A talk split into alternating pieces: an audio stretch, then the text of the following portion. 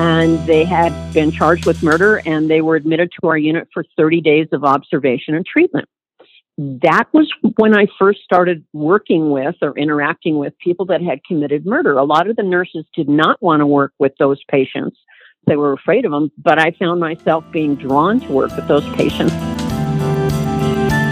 You're listening to Inside Mental Health, a Psych Central podcast where experts share experiences and the latest thinking on mental health and psychology. Here's your host, Gabe Howard. Calling into our show today, we have former FBI profiler and best selling author Candice DeLong. Ms. DeLong has been on the front lines of some of the FBI's most memorable and high profile cases, including the Chicago Tylenol murders. She's also the host of the awesome true crime podcast, Killer Psyche. Ms. DeLong, welcome to the show. Thank you so much. Happy to be here. You know, whenever there is violence in our society, the first thing people say, well, they must be crazy it gives the impression that all violence is perpetrated by people with mental illness. Now, as, as, a mental health show, I would be remiss if I didn't address this first off. Are all murders caused by people living with serious and persistent mental illness? Absolutely not. But those murders that are caused by somebody suffering from severe mental illness, such as untreated bipolar disorder and they're in a manic storm or very decompensated schizophrenia, when they do commit murders, it usually makes headlines. But the vast majority of murders are gang murders, drug murders, premeditated spousal murders, and sadly, domestic violence. When you consider serial killers and the, and the kind of things that like you cover on your podcast, these are extraordinarily rare events. And when there is any sort of connection, it starts to rattle around in people's brains. Now, I haven't sure how men have escaped this. Have you found that the majority of these large headline grabbing crimes, murders, are perpetrated by men? Oh, that's a fact. They absolutely are. Female serial killers are rare. They do exist. They've existed throughout recorded history, going back 500 years but the vast majority of murders, I think 75% of murders in America are committed by men. And women commit murders when they do, it's generally for different reasons. The motivation is different than when a man commits a murder. So there, there's this popular show called Snapped. I believe it's on the Lifetime Network. And full disclosure, my wife and I are absolutely fascinated with it. Uh, but of course, it, its gimmick, for lack of a better word, is that they're all female killers. Mm-hmm. But it gives the idea that they're all doing it for very different reasons than the true crime shows that we watch that feature male killers. Mm-hmm. Men seem to always be doing it for power. Women always seem to be doing it because they feel trapped or lonely or spiteful and revenge. Is that true, or is this just a gimmick that my wife and I have fallen for on our couch? Well, in fact, oftentimes when women murder, and it's premeditated murder, it's for personal gain. And oftentimes that gain is monetary, such as, gee, if I kill my husband, I can have the house and everything in our retirement accounts. I won't have to share it. I have a new boyfriend he doesn't know about, that kind of thing. But you are correct. Oftentimes, when women commit premeditated murder, it is uh, revenge not usually against another female for monetary reasons, but revenge because of jealousy. Jealousy, revenge, and money are the three main motivators of all murders. Now, you have a unique perspective because you spent 10 years as a psychiatric nurse at a private hospital. Did you encounter patients who had committed terrible crimes while you were there, or uh, on the flip side, who were themselves victims of violence? Yes, it's very common for survivors of child abuse, especially child sex abuse, when they become adults, especially in middle age, to suffer very serious clinical depressions that can uh, cause them to be suicidal. And over the years, I treated a lot of women and some men who were in exactly that situation. They had been abused as children and then became depressed and suicidal later in life, or seriously abused alcohol or drugs to deal with their depression. The vast majority of our patients, and I did work on the maximum security unit, were people severely depressed or so severely decompensated because of a mental illness they could not take care of themselves. And on occasion, people that were a danger to others. These days, there's only three diagnoses that will result or can result in a person ending up in a maximum security psychiatric ward either involuntarily or voluntarily, and that's that they're suicidal, homicidal, or gravely disabled because of their mental illness. They can't take care of themselves. An example of somebody like that would be, and I always use this example. Actually, we admitted a patient to our unit that was, she was a sweet, frail little old lady who was found to be on the street. This was in the 70s, arguing with a garbage can. And it was in Chicago. It was winter. Winter in Chicago can be brutal. When she came in, she had frostbite. And what the deal was, her mind was so disorganized from schizophrenia, she could not take care of herself. Now, on occasion, we would have somebody admitted to the unit who had committed a murder or had been charged with a murder. And although we were not a county jail psychiatric facility, it was Northwestern University Institute of Psychiatry, private.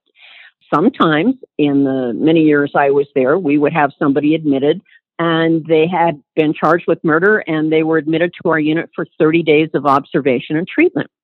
We had a young teenage boy that had killed his mother. We had a middle aged lawyer who had killed someone else and there appeared to be psychiatric reasons behind it.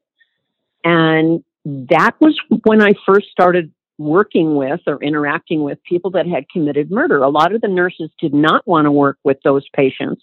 They were afraid of them, but I found myself being drawn to work with those patients. And the reason was, Gabe, I thought, wow, I mean, and it was so foreign to me taking another person's life. And I wanted to know why it happened, how it happened, what were the details because I thought, and I was very young, I was in my 20s, that if I ever get into a situation and I'm confronted with a person that wants to kill me or kill someone else, I will have enough knowledge to know what to do or what not to do.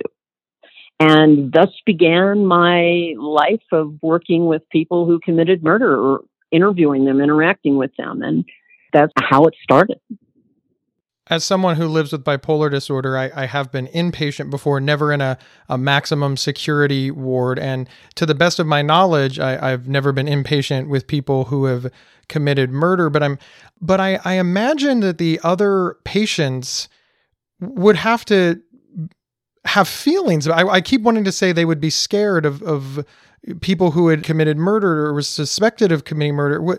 It seems like a very difficult environment to work in.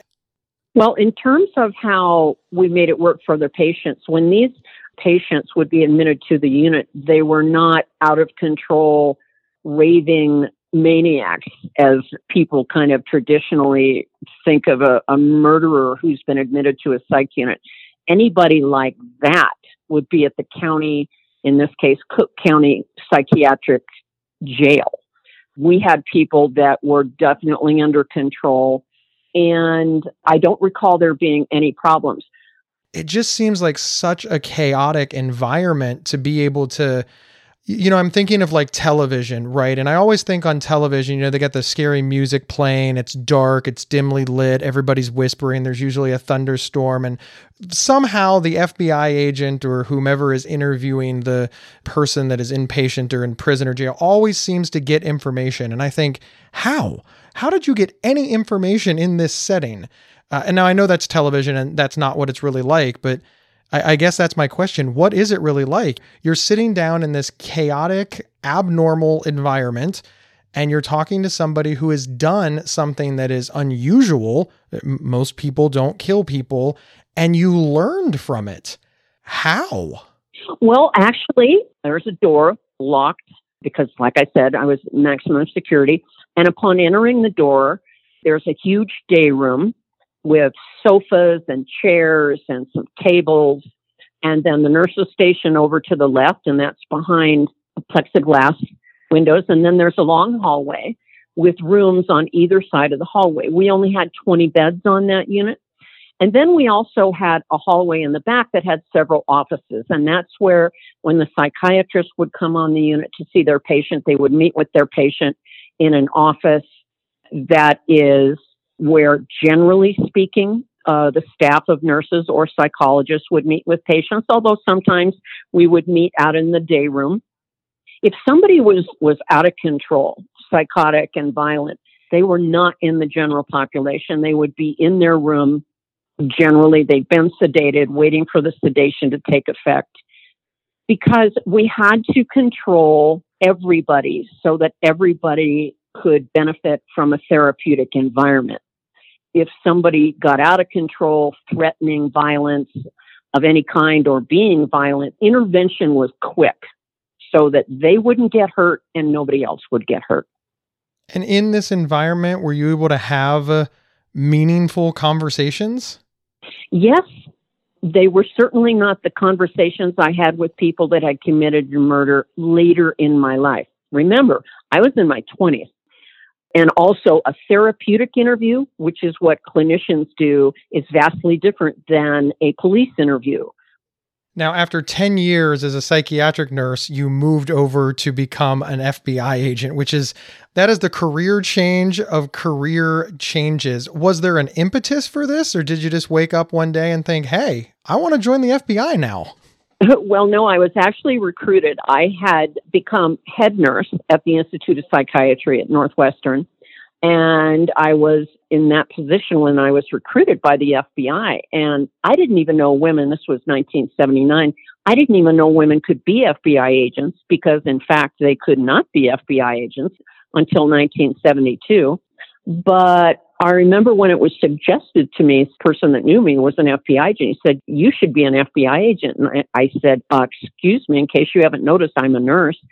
But it planted the seed about, you know, all that I've learned, maybe I could apply it to investigative work. And when I became an FBI agent for the next four years, I was not a profiler. I was just a regular agent in Chicago running around surveilling criminals, arresting murderers, and I, it was great fun. And then the opportunity came up where the behavioral science unit at Quantico was looking to train an agent in every field division in the techniques of profiling to be the liaison from that field office, in my case, Chicago, to the behavioral science unit. And so for me, that's where everything started, and um, I couldn't get enough of it.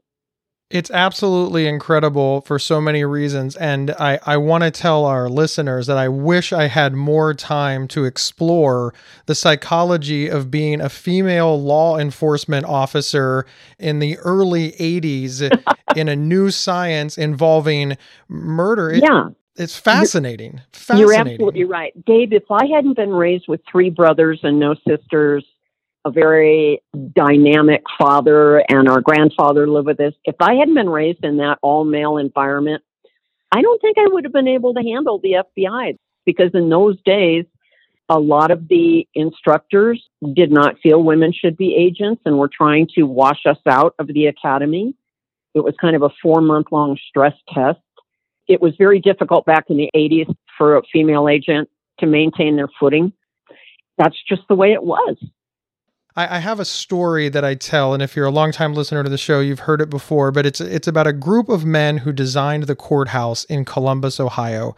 It was a beautiful courthouse, and on day one it opened. And the feature when you first walked in the door in the lobby was a giant glass staircase that led you to the second floor. It was absolutely beautiful, and of course it was it was a glass staircase.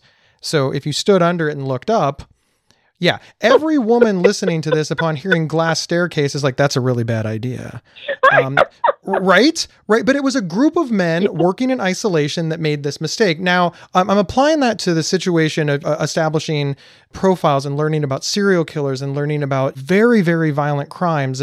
And uh, they're all men.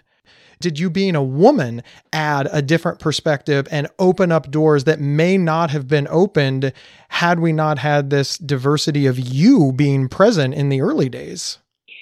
Well, I can't be sure, but I can tell you that back then I was aware of that and I decided to always talk about the crimes in clinical terms.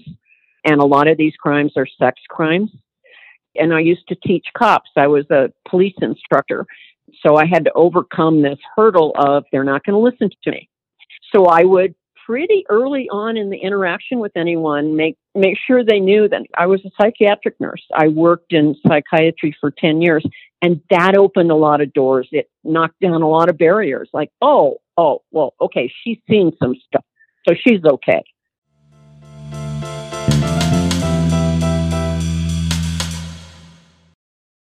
There are few words more misunderstood and misused than OCD. Imagine having unwanted thoughts stuck in your head all day, no matter how hard you try to make them go away, and then having to pretend that everything is okay despite having to feel crippled inside. That's OCD. 1 in 40 people suffer from it globally, but there's hope. If you have OCD and need help, you can get better with specialized treatment. NoCD offers effective, affordable, and convenient treatment for OCD and is covered by many major insurance plans. Go to nocd.com to learn more. That's nocd.com.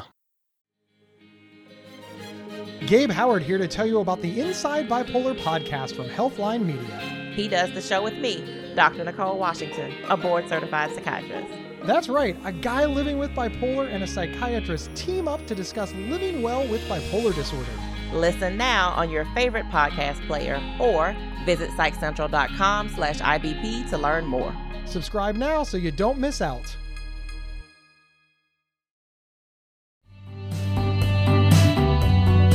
Hey everyone, my name is Rachel Starr Withers, and I live with schizophrenia. I'm also the host of Inside Schizophrenia, a podcast that dives deep into all things schizophrenia, featuring personal experiences and experts to help you better understand and navigate schizophrenia.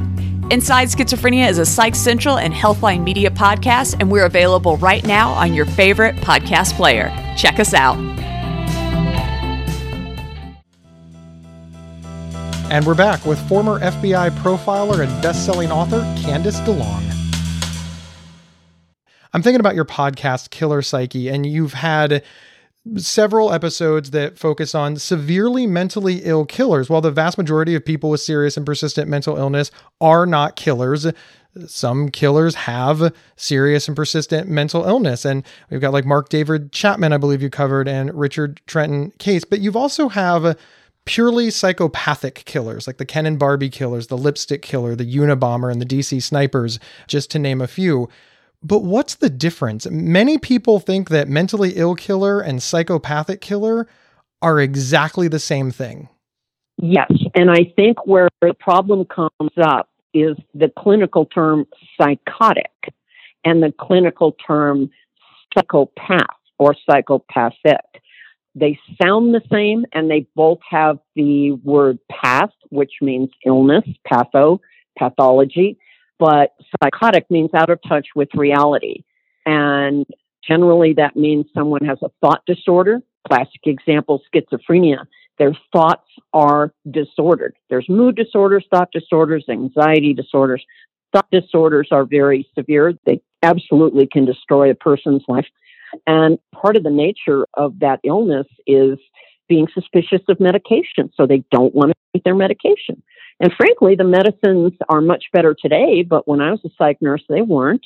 And in the 80s and 90s, they weren't much better. The side effects so problematic, a lot of people wouldn't take their medication.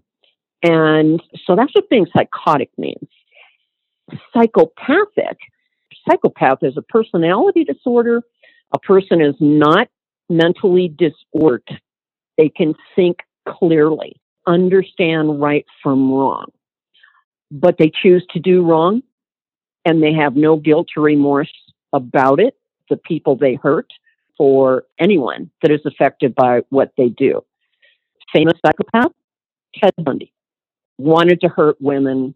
That's what he did, did it over and over and over. Example of a mentally disordered psychotic person, Richard Trenton Chase, also known as the Sacramento vampire. Out of his mind, psychotic, and his delusion. Psychotic people frequently have a delusion.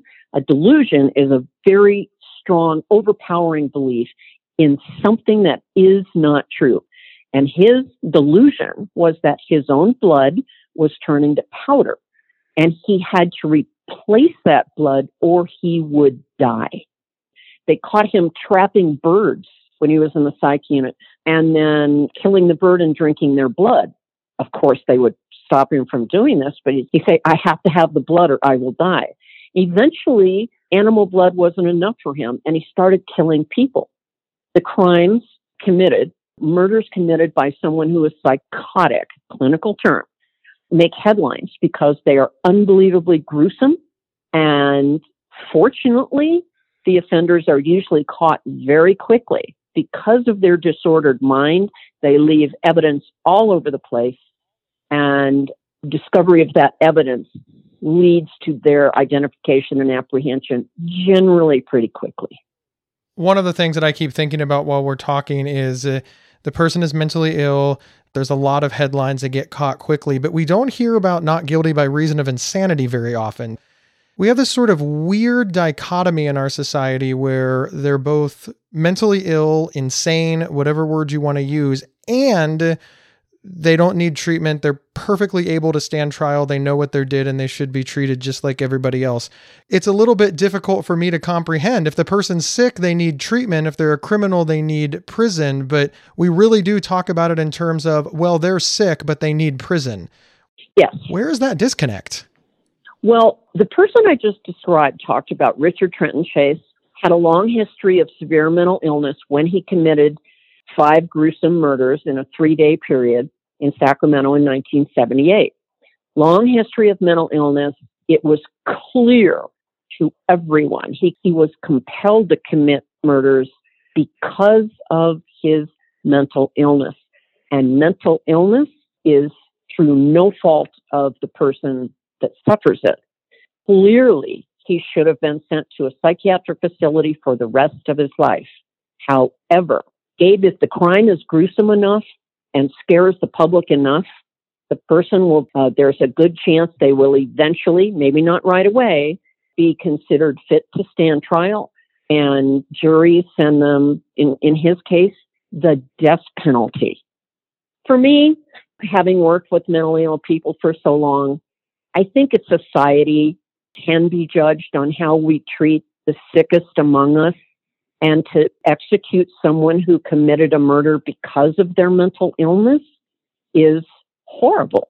And he did end up taking his own life before that happened. The jury was polled as to why did you give him the death penalty? And a couple of them said, oh, we know he was mentally ill. That is clear to us. But we don't ever want this guy out on the street. And Gabe, back in 1978 in California, it was the case that if a person was sent to a mental facility because of a crime they committed, they were found not guilty by reason of insanity, they could be out within two years. No matter how horrible the crime, they could be out within two years if a psychiatrist said they had been cured. And that did happen. And the public in California knew that happened and they didn't want it to happen again. The crime is bad enough, Gabe, if it's gruesome, if it's headlines, the offender's going to get the death penalty. That's the way our society seems to be going. But the thing about it is, mentally ill people should not be in prison. They should be in maximum security psychiatric facilities and not in prison as I'm sitting here, I, think about the alarming statistics from 2020, from 2019, from just just recent memory that county jails are overflowing with psychiatric cases. Yes. Why is this happening? Are we making no progress with this? We're going backwards. When I was a young psychiatric nurse in Chicago in the 70s, uh, Chicago greater area of 8 million people in the inner city of Chicago, three and a half million people. That's a very large population. And their mental health department had a system of zone centers And this was a mental health, emergency mental health center where the police could bring someone that was on the street acting crazy, or maybe a mom would call the police and say, My son is mentally ill. He's not taking his meds. He's threatening me. And the police could go uh, get that person instead of taking them to jail if they hadn't committed a crime, take them to a zone center for, even if it was involuntary, for diagnosis and rapid treatment, rapid medication. And then a movement began in the late 70s, early 80s throughout the country that it was not a crime to be mentally ill. Well, of course, that's true. And that it was not a crime to be homeless. Of course, that's true as well. And coupled with the interesting phenomena, and this a lot, had a lot to do with Reagan becoming president, shutting down mental facilities. Mental facilities are supported by taxpayer funds. And it seemed to be a systematic movement in the country to not fund mental health care. And a lot of people who had been living in these facilities for 20, 30 years, their families were getting phone call saying, Hey, pick up your brother tomorrow at eight o'clock. He's being discharged. And this started happening throughout the country. And unfortunately, so now when someone is acting crazy on the street or they commit a crime, maybe stealing a loaf of bread and scream and yell at someone on the way out that's saying, Hey, don't take that bread. The police pick them up now. Where do they take them? County jails. And it is estimated many of the county jails throughout the entire country are a minimum of 40% of people really should be in psychiatric facilities and not in the county jail. And then they're prosecuted for whatever minor crime they may have committed. And Gabe, I mean, the answer to me is clear. We need to go back to the old system of zone centers and taking people that uh, require help immediately into a place where they can get compassionate care and medication and be triaged and that kind of thing. But nobody wants to write a check governments, municipalities, they do not want to write checks for that. Your career has spanned decades. And to get us all back to where we started, you were a psychiatric nurse for a decade 50 years ago. And then back in 2009, you became a psychiatric nurse again. Have you seen any changes? What have you noticed? What are your final thoughts on the bookending of your career with being a psychiatric nurse? Well, I, I got back into psychiatric nursing for the summer of 2009 for two reasons. I wanted to get updated on new medications and how they worked and possibly new treatments. And after three months, Gabe, I can tell you that medications were better. They acted faster with fewer side effects. Treatment was much worse. Very ill people were going in and out the door within three days. And that really the only thing I can say that had changed in 40 years was medication. And other than that, as we've already discussed, many things have gone backwards in terms of uh, treatment and services and the ability to pay for the treatment and services that we've need. Yes, that's correct. Incredible. Thank you, Ms. DeLong, so much for being here. How can people find your podcast? How can people find you? Plug everything you have. The podcast is called Killer Psyche, and it's produced by Wondery. You can get it on Apple Podcast or Wondery or anywhere you get podcasts. I think you and your listeners will find it quite fascinating. I could not agree more. Thank you to all of our listeners for being here. My name is Gabe Howard, and I am the author of Mental Illness is an Asshole and Other Observations. I'm also an award winning public speaker who is available for your next event. My book is on Amazon, or you can grab a signed copy with free show swag or learn more about me just by heading over to gabehoward.com. Wherever you downloaded this episode, please follow or subscribe to the show. It's absolutely free. And recommend the show to people. Use your words, send an email, send a text message, put us on social media. Whatever you have to do to let people know that we are here and that we are awesome. I will see everybody next Thursday on Inside Mental Health. You've been listening to Inside Mental Health, a Psych Central podcast from Healthline Media. Have a topic or guest suggestion? Email us at show at psychcentral.com. Previous episodes can be found at psychcentral.com slash show or on your favorite podcast player. Thank you for listening.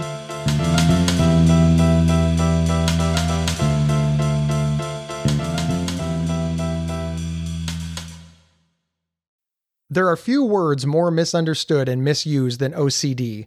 Imagine having unwanted thoughts stuck in your head all day, no matter how hard you try to make them go away, and then having to pretend that everything is okay despite having to feel crippled inside. That's OCD. 1 in 40 people suffer from it globally, but there's hope. If you have OCD and need help, you can get better with specialized treatment. NoCD offers effective, affordable, and convenient treatment for OCD and is covered by many major insurance plans. Go to nocd.com to learn more. That's nocd.com.